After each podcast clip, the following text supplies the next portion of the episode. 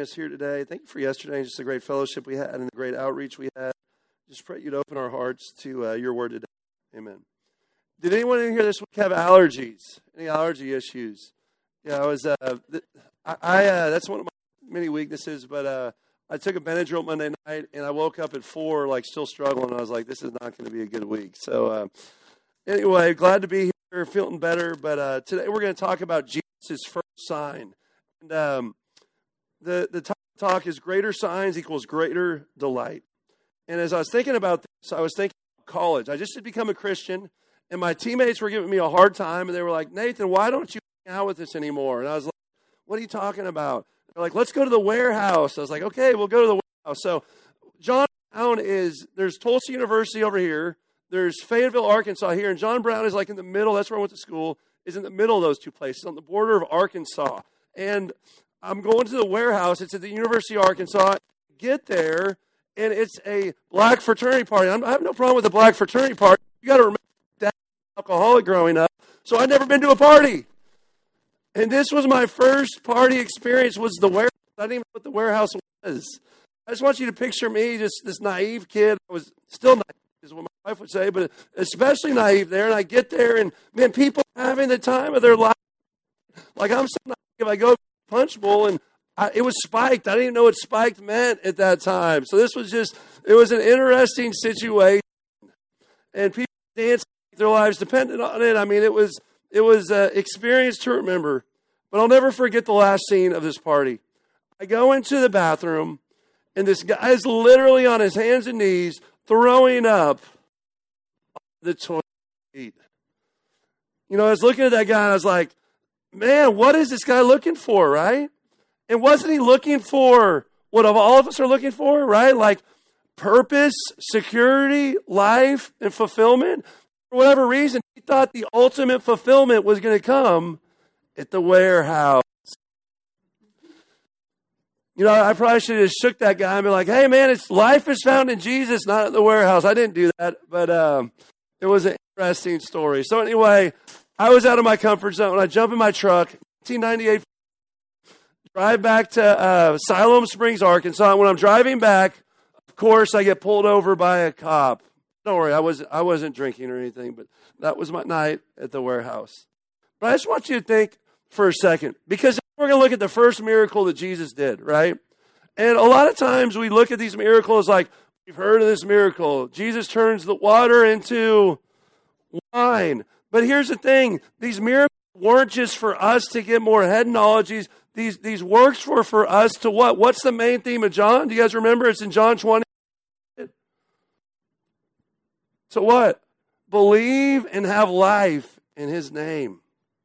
I love what one man said. This miracle, it's the part of the gospel where the word reveals himself to the world and to his own. So this miracle is significant because Jesus is about to reveal himself to the world and to his people. So there's seven miracles in scripture. This is the first one. And I want to ask some questions before we jump in. How are you responding to Jesus right now? How's your joy? Because this, this miracle is about the joy found in God. What are some ways you are not responding to God like you should be? See, God doesn't want us to be like that guy, that guy sitting on his knees throwing up at the warehouse. You know, I think that's a picture sometimes of what we're like as Christians. God's saying, I want to give you life, and we say for toilet bowl Christianity.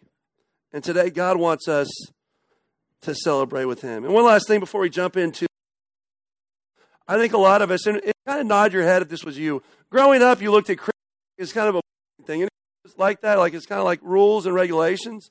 It's interesting that the first miracle was actually at a party. So each of these characters today is going to show us, we're going to look at three characters, and we're going to see how we should respond to Jesus for ultimate joy. And the first response is Mary's response to Jesus' miracle. And Mary's response shows us this we must desire obedience. Obedience and joy go together. And see, we got John, verse 1, it says this On the third day, there was a wedding at Cana in Galilee, and the mother of Jesus was there. Jesus also was invited to the wedding with his disciples. And don't you love that Jesus meets us where we're at? Man, I, have seen some pastors are like, man, I'm not even going to go places. I'm just going to stay in the all the time. And Jesus goes into this wedding festival. And isn't it crazy to think that obedience would not even be possible if Jesus never left heaven? Like, think about that for a second. He left heaven to come to earth. Now, earth pretty There's some cool stuff here, but leaving heaven for it? That's crazy. And he leaves heaven. But he doesn't just and he comes to a wedding. He was invited. He was right in the middle of real life with real people. Are you doing life with real people? I love when me and Ed play tennis. Man, we're, we're around real people. At work, are you around real people? But what does Mary teach us about obedience? We should look to Jesus when problems arise. John 2 3, here's what it says. When the wine ran out, the mother of Jesus said to him, They have no wine. Now, Mary is totally in a natural state of mind, right? Like there's a legitimate problem here. The wine is gone. Now, this is a big deal, okay? And I just want to tell you a little bit of the background here. Weddings back then were like a week long festival, okay? So this was a big and there's a real problem here. And what does she do? She goes straight to Jesus. That's so hard for us, right? We got so many resources here other than God. Like, man, if uh, my tire gets I call either my spouse or a friend, or if you have the insurance, the AAA, you call them, right? If something goes bad, you know, here I'm going to go to my phone, right? We turned all the other things, but I love this. It says, when the wine ran out, the mother, Jesus said to him, they have no wine read this this week. It says Jesus' mother had been invited to this event, and Jesus the Lord was always welcome among those among those having a good time in the right way. Running out of wine represented a social disaster much greater in the first century than it would be today. Disgrace, humiliation, insult, all these or more would be brought upon the family with such carelessness as to allow this to happen. Wedding celebrations in that day sometimes lasted nearly weeks. So wine supply was a major consideration. Now, I want you to think about Mary for a second. Some angel talked to her. She had a kid out of what? So, all of her life, they were that weird family, right? Back then, marriage was a sacred component. So, like, if you had a kid out of wedlock back then, you're an outcast. Like, it's the opposite of today, right? If you have a kid today, you're an outcast. Like she was an outcast her whole life. It was like any other mother. She told everyone how great her son was. Now she's at this wedding that she was invited to, and she's like, okay, let's show them that you really are that kid, you know? That there really is something special about you. Listen to Jesus' response, verse 4. And Jesus said to her, Woman, what have to do with us. My hour has not yet come. Don't you love that even in this moment where there's this crisis, Jesus does not lose sight of what God had called him to do? My hour has not yet come yet. Some people think that Jesus was being disrespectful. He wasn't being disrespectful. As a matter of fact, we're going through the Gospel of John. Man, Jesus says some funny stuff if you read the Bible. And it's almost like, woman, what do you want me to do? You know, what do you want me to do about this? And what's amazing about Jesus is he meets the immediate need without losing sight of the eternal need. He meets this immediate need because there's a real problem here without losing sight of why purpose came. Wouldn't it be great if we could live like that? Your life's so tough. For, for us, a lot of you guys have kids, a lot of you guys have big schedules. I know Ed just got another job. Life's so busy. How do we stay in that busyness and not lose sight of our, our big vision with the midst of other things going around? When me and Heather got married, our vision as a family was to know God and to make Him known. And Jesus says, I have a purpose, I have something bigger than myself, but he still met the need. Listen to this. Throughout all of John, we see that he keeps focus on why he came. John 7:30. So they were seeking to seize him, and no laid hands on him because his hour had not yet come. This idea of his hour had not yet come. John 8:20, these words he spoke in the treasury as he taught in the temple, and no one sees them. Why? Because his hour had not yet come. Remember, he said, Father, if you could save me from this hour, do it. But not my will, but your will. See, Jesus knew at the end of the day, to go to a wooden cross, he was going to die for sinful man, and he was going to defeat death once and for all. And as he was revealing himself for the first time, he made sure that his people knew that. Could you picture being one of his disciples in your life? You're like, dude, he said some weird stuff. And then, like, after he's actually died, risen again, and ascended, you're like, oh, that's what he meant there. His hour and not yet come. The greatest missionary came with the greatest message, and now we can be forgiven of our sins and have eternal life. Guys, one of the things I've been wrestling with is how do we stay centered on the main things? You know, like yesterday at the Wong's house, Man, I want to brag on Justin and Amelia. Uh, and you were pretty funny yesterday. We need to invite you guys here more often just to talk to people for Jesus for us. But but Justin and Amelia are some of the greatest people I know. I mean, when we had our Easter service last year, it was a big service. I look over at Justin and I'm like, dude, he's doing the job of like three people over there. You know, he's like doing the work. And I'm like, who is this guy? We should have found him earlier. And then then Amelia's having just had a kid and having people over to her house, and I'm just like, you guys are fantastic people. I love that, like, in your walk with Christ, you're willing to step outside of your comfort zone. It was just super encouraging yesterday to be at your house. I just want to encourage you guys for that. But I say that to say, man, God has called us to not lose sight of the main vision. Verse 5, I love this. His mother said to the servants, Whatever he says, do it. Think about this. Now, I, I don't know if Heather would ever deal with Nathaniel or Aiden or one of our kids. Like, whatever my son says, do it. But I think Mary has something else to teach us about obedience. And this is what I want to share with you. Not only should we look to him when problems arise, but I think it's on the screen here ready to obey. Now think about that. I want to share a story that came to mind. One time I was sitting down with a college football player who was an All American, the University of Central Arkansas. And I'm sitting down with him and I'm sharing the bridge illustration. Has anyone seen the bridge illustration? It's a simple way good news of Christ. It's Romans 6.23. Man's on one side, God's on the other. And I'm like, man, the payment for sin is what? It's death. And we're sitting there, I bought his meal, I bought him Chick-fil-A was like, at least he'll listen for a little while. In the middle of the conversation, James walks up and says, See you later. And just turned his back on me. And, and you know, campus pastor, I'm like discouraged. What happened there? You know, I thought he was going to come to Christ. A month later, James calls me. He says, Man, I became a believer in Christ. And I just share that to say with you guys that story's not about me, it's about what God was doing.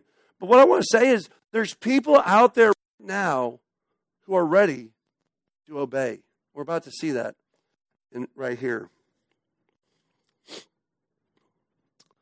And I want to share this verse real quick before I jump into the rest of this scripture. Why should we obey? I about this. Whoever has my commands and obeys them, he is the one who loves me. He who loves me will be loved by my Father, and I too will love him and show myself to him. John 14, 21. There's this, this reality of obedience. God will love us more when we obey him, but he reveals himself more to us, right? We're about to see that. So that, that verse kind of came to mind. John 2 6. In other words, stone water pots set there for the Jewish custom of purification containing 20 or 30 gallons each. So at least there's at least 120 gallons these servants, and what did Mary tell him to do? Do whatever he says, right? So picture being just a random servant in a wedding, and some mom's like, pretend Justin's Jesus, do what that guy says. And Jesus said to them, the water pots with water. So they filled them up to the brim. And he said to them, Draw some out now and take it to the head waiter. So they took it to him. I love this. Because of Mary's faith, we're about to see some servants have faith in Jesus. Isn't that weird? I mean, could have just been like, boom, wine. But no, he, he used servants, he used his mom, and he said, go fill up these water pots. Now, what if you're like one of these servants, like, man, this, this isn't going to work out too good? I mean, what if it's just water? What if something doesn't work out here? And sometimes God calls to obedience. It makes sense, right? Like sometimes when, you know, when we worked with students, it was like when someone broke up with a boyfriend or girlfriend, it was like, that doesn't make sense. When we came to the church, it doesn't make sense. Or say, hey, we're going to start doing this because God's called us to. It doesn't always make sense. And what I want to ask you is, is what areas do you need to obey God in? But I think as we see with Mary, these servants were to obey. And I want you to think one second for the most unlikely candidate you could think of in your life. This person would never believe in Jesus. What if you start praying for that person? The most unlikely. I just looked at my wife and I thought about our both of our brothers, and specifically Joel, just in not in a bad way, but sometimes you see people who seem a little hostile to the gospel. It's like they're never going to obey, right? Mary told these servants, "Do whatever he says," and they do what he says.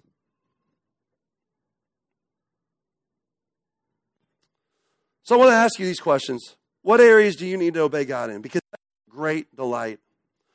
And is there something God is telling you to do that you are not obeying in? And who is that person you need to be praying for this week who's far from God?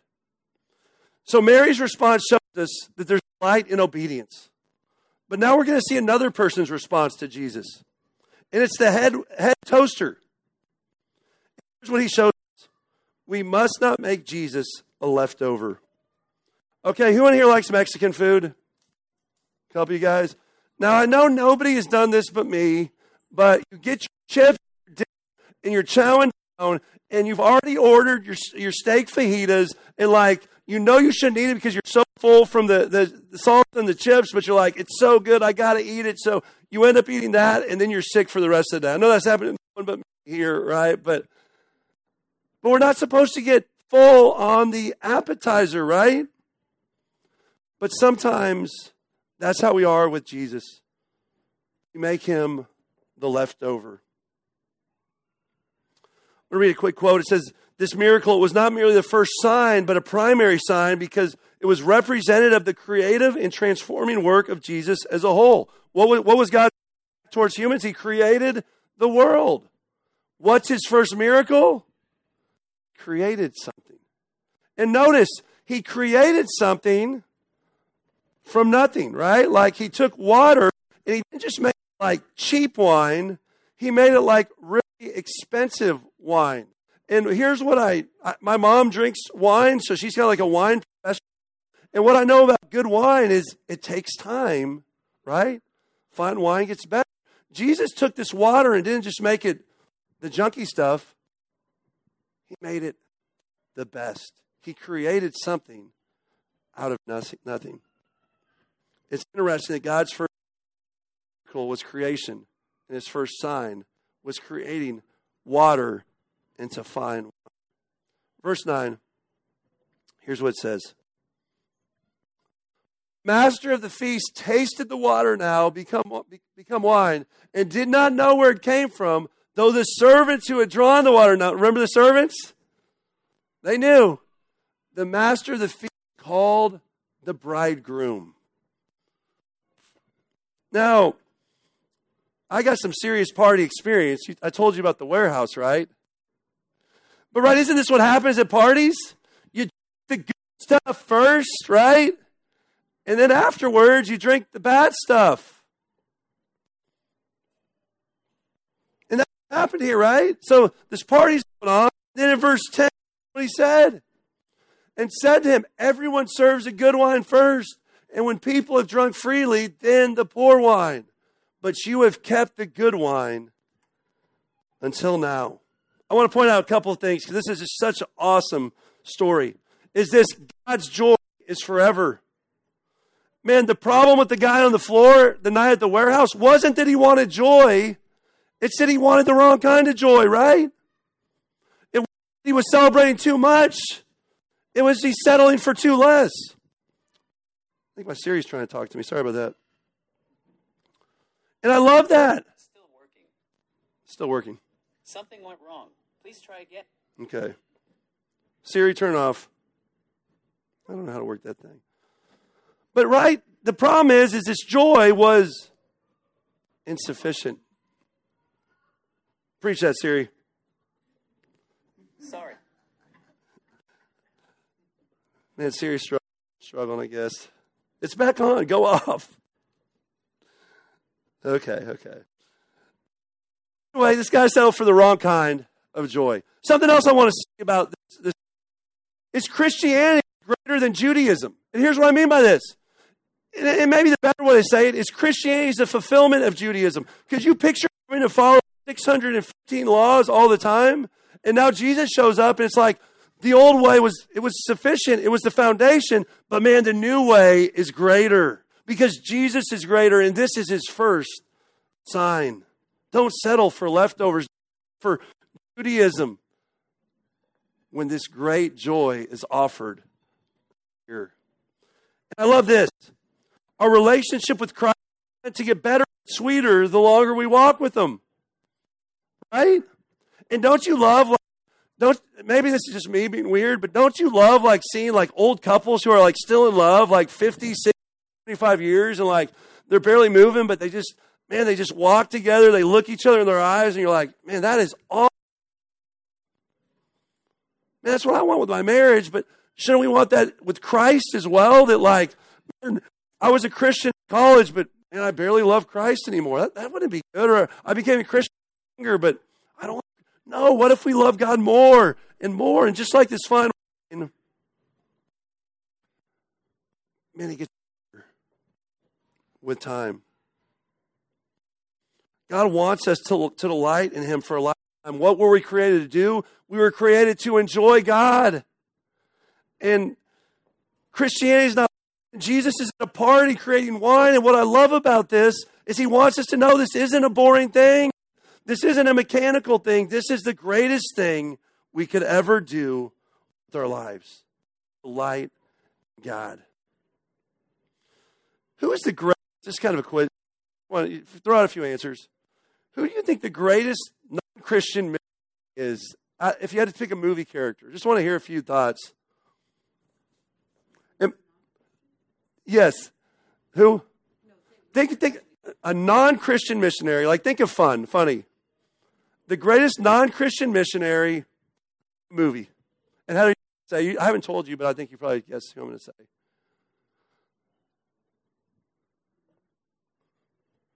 I'm not saying there's one right. I know it's weird because I'm saying non Christian missionary from a movie. Okay, I'll just give you the answer. Buddy the Elf, right? Isn't he the best missionary? I mean, I wrote some notes down about Buddy. We watch that show every year, right? He went to them. He did not expect the people to come to the North Pole, right? He was on a mission trying to find his dad. He tried to bring cheer to his family, right? Like he was always happy. He built stuff, he jumped on mattresses, he showed his brother how to have a snowball fight. And picture if we had more Buddy the Elves as believers. You know what I'm saying? Like, hey man, this God's so awesome. You can't run from it. You know what I'm saying? Like you're so delighted in God that you can't help but bring him to everybody. Like, I mean, Buddy's in there. He's like the worst elf builder and he's still the happiest elf. He has that much joy. And I think this miracle it reminds us that there is joy in Christ. And just be a thought to ask yourself today is how is your joy level right? Are you like this random toastmaster, the guy who's making toast with the wine, saying, Man, this stuff is getting better than the stuff? And a lot of times, myself included, I got to go read my Bible. I got to go to church. Man, the kids are completely nuts. How am I going to do this? And we forget our very purpose was to enjoy the living God. I get it. It's not right. It's hard to live. We don't always live on the mountaintop. But man, there is real joy wherever we're at, on the valley and on the mountaintop. In quality and quantity, the new made wine more than by the needs and taste of those who attended the feast. You know, this is um, it's funny. I've been so I, I grew up. Um, I grew up. My dad was an alcoholic, uh, Christian. I was like, man, what what's the take on drinking? You know what I'm saying? This just I don't think is a big take on drinking, but this a little bit. So like, I have no clue what the Bible says about drinking, but then I'm a Christian. You have some Christians who it's like, if you don't drink alcohol, you're in sin. Then you have some other Christians who are like, if you do drink alcohol, you're in sin. You know, all to say, this verse isn't on your stance on alcohol. It's, but you, I don't think you could say alcohol is prohibited. It's for sure. But my point in saying that is, man, I think it's more of a addiction area. So I just want to throw that random thought out there because there's a lots of takes, but this isn't a primary issue in the Bible. And sometimes people make it out to be. All right, one last story at this point, then we'll jump to the last point. Uh, we're looking for joy. I see the guy on the toilet throwing up, right? And then I was thinking, we talked about this in Bible study this week, maybe it was last week. And it's about, do you guys know who Deion Sanders is? Here's what it says about him. Here I was driving 70 miles an hour down the highway, just looking for a place to ball. This is when he's in his prime time, right? NFL player, baseball player. Finally, I yanked the wheel to one side and pulled my car off to the road. It skidded to a stop in the gravel, sending up a cloud of dust. I hesitated for more than a second or two, built up my nerve, and then put the accelerator to the floor and shot over the edge of the cliff. How had I come to such a low point in my life? Deion Sanders, prime time, Mr. Millionaire athlete, all that. I've wondered many times what brought me to that point.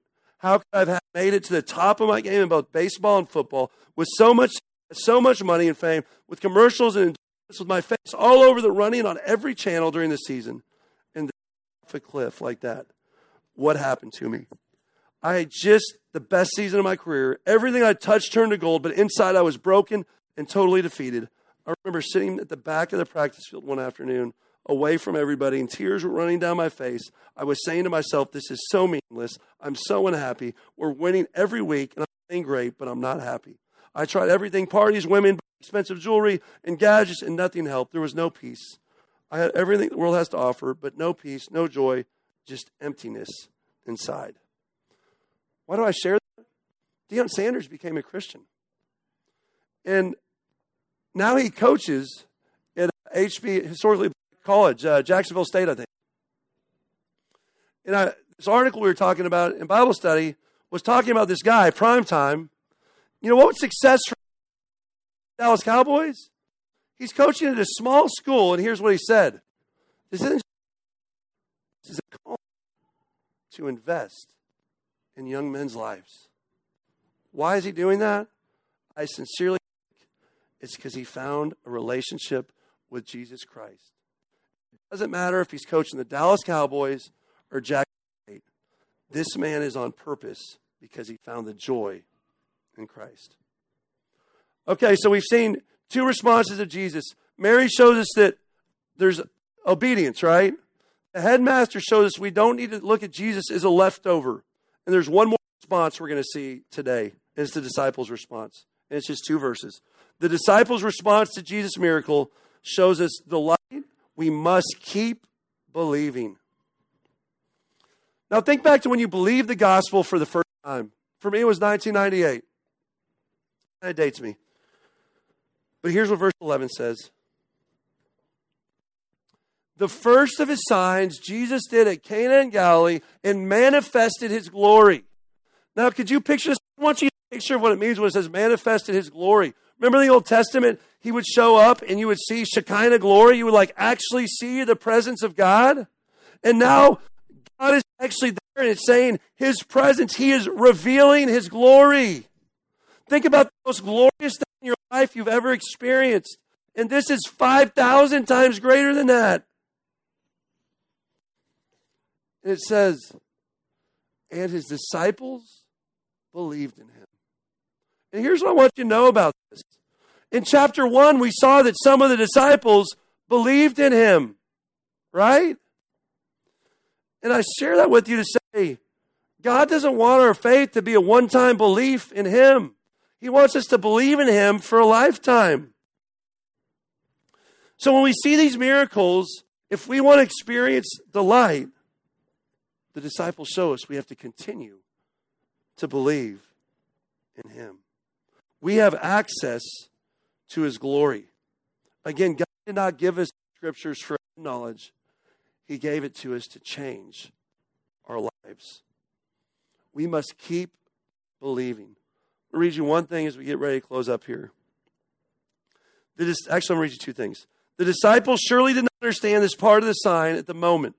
But when Jesus held up a cup of wine at the Last Supper and said, This cup is the new covenant in my blood, which is poured out for you. We wonder if any of them remembered the wedding in Cana, when old covenant water became new covenant wine.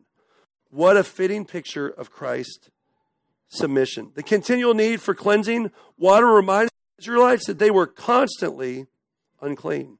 But Jesus would cleansing blood as the wine that would satisfy forever. What a great picture.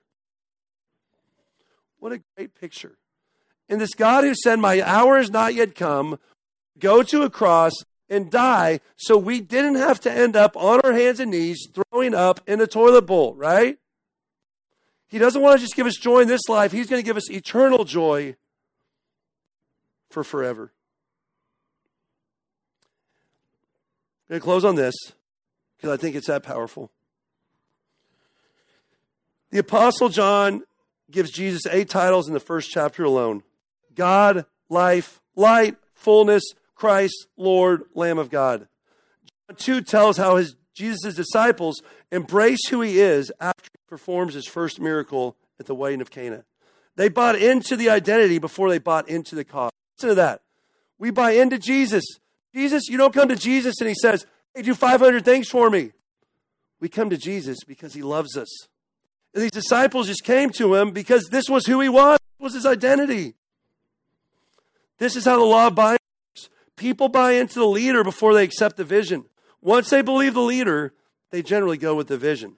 Once the disciples recognized Jesus' identity, they felt ready to do whatever, the, whatever he called them to do. The leader's credibility precedes the leader's plan. Here's what I want to Guys, let's just love Jesus this week in a fresh way. Because you might have 5,000 things on your to do list when you get home. You guys just moved into your house. You might have 5,000, I don't know, checklists to do. It's not bad to have your checklist. But let's put loving Jesus at the priority this week and experience his joy afresh. Because when we do that, we won't have to do his stuff. We get to do his stuff.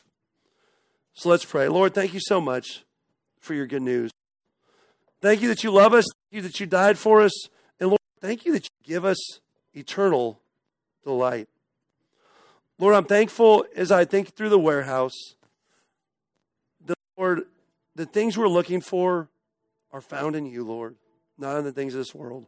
And I pray this week that we would experience your joy. Amen.